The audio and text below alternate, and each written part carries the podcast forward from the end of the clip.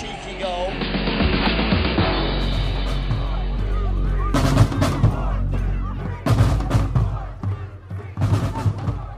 Hey, welcome. It's the 423 post match rant. Here to talk about the match that we just watched. And what we just watched was the Chattanooga Football Club going down to Alpharetta and playing Atlanta SC and getting a 5 0 victory with goals from uh, late goal from Mason Walsh, a goal from both Juans, Juan Sanchez and Juan Hernandez, and then uh, Oliveira with a brace. And so, again, we're going to kind of go over what we saw, and we'll talk about that in a minute uh, from the from the match. And you know, we have a just, just a, I haven't told Todd I'm going to do this, but just an example of what this is an audio example of what I saw. So I don't I don't know how much uh, you can hear, but this this is kind of a Cujo feed.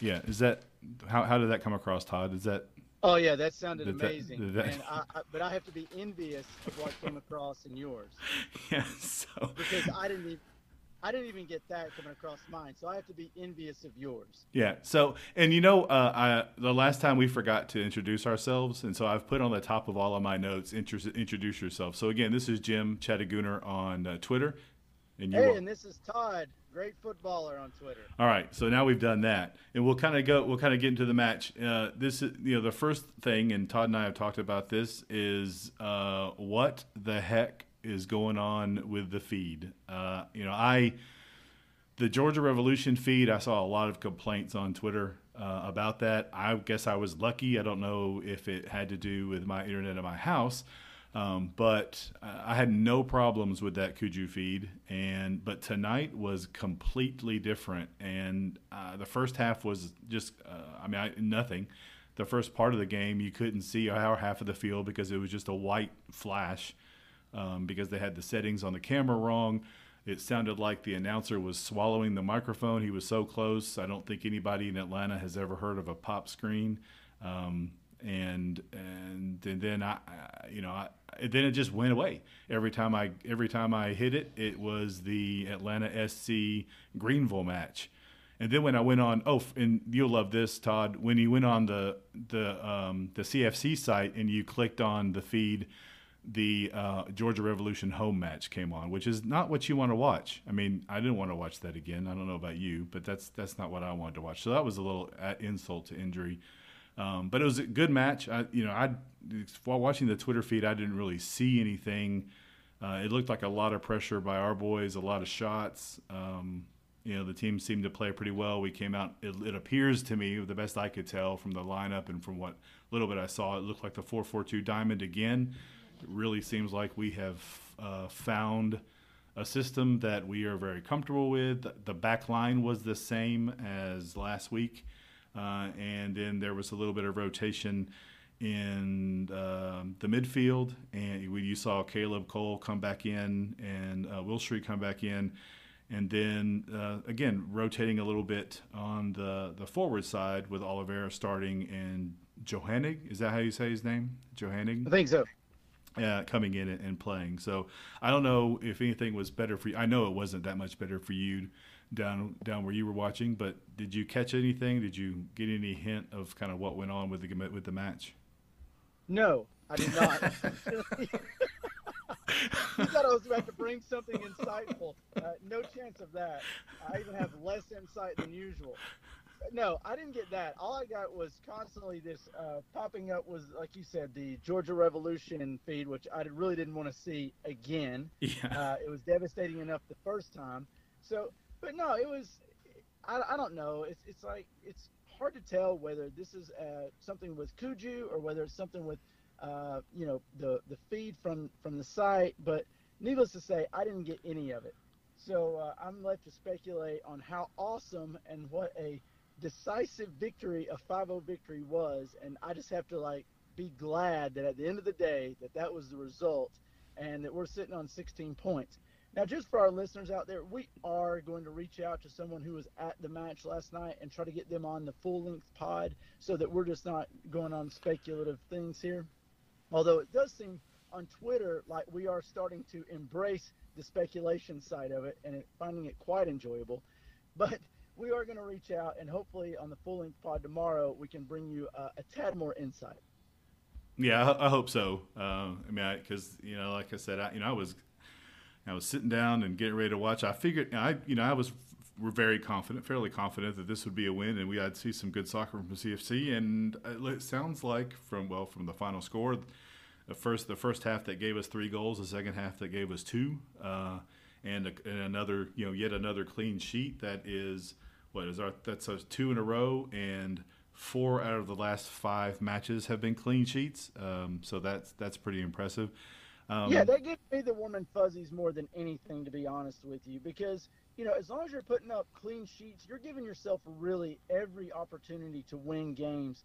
And, and moving forward, I think that was the thing that gave you and I like, you know, the most anxiety was that back line. And now, like having putting up all these clean sheets, you know, as you're starting forward, like, okay, our backline's got it together. Yeah. We always knew we were going to be able to have chances. Like there really hasn't been a performance so far where we haven't had ample opportunities to put the ball in the back of the net, but it was always about leaving the back door open. And so finally slamming that shut and coming through with these, uh, you know, coming through these clean sheets has really like added boosted my confidence anyway. Absolutely. I mean, it's and it's you know the. I don't I don't know like because I didn't I didn't keep track of any stats before, but you know, you know the we're just not giving up very many good chances. Um, you know, we, we you know, just like any match, you have some ebbs and flows, and there are some. There have been a couple of times when the when the other team may have kind of seized control of the match for 10 or 15 minutes. Um, and I think you're you're always going to pretty.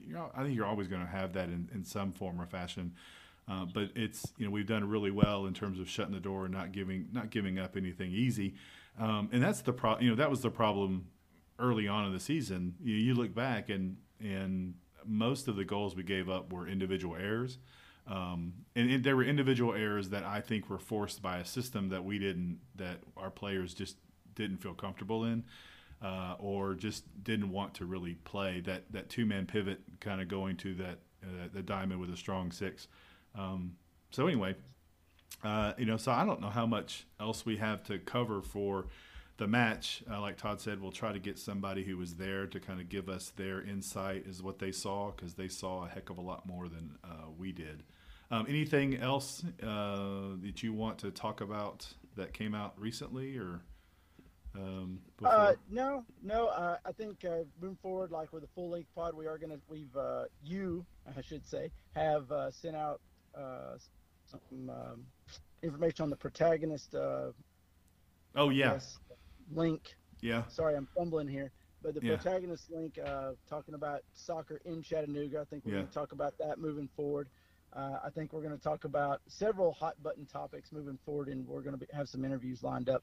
And yeah. uh, hey, if you if you were at the match tonight, hit up those DMs. Let us know, and uh, we'll uh, we'll try to get you on tomorrow and for the full length pod, and uh, you can fill in all the blanks for us. Yeah, we love love to talk to some folks. Um, just coming up, you know, next week we are back in Chattanooga, so the next match, um, we'll, you know, I think, uh, you know, I think we'll we may be bringing some equipment to the stadium and doing our first, actually at the kick, you know, pod. It's not gonna. We'll have to try that audio out. I'm not sure what that's to be like, but um, in, from the stands right after the whistle and maybe getting some cool in game audio uh, from the Chattahooligans and from other folks around the stadium. I think that should be that'll be cool. This will be the first time we've been able to do that at a live match. You're going to be there, Todd?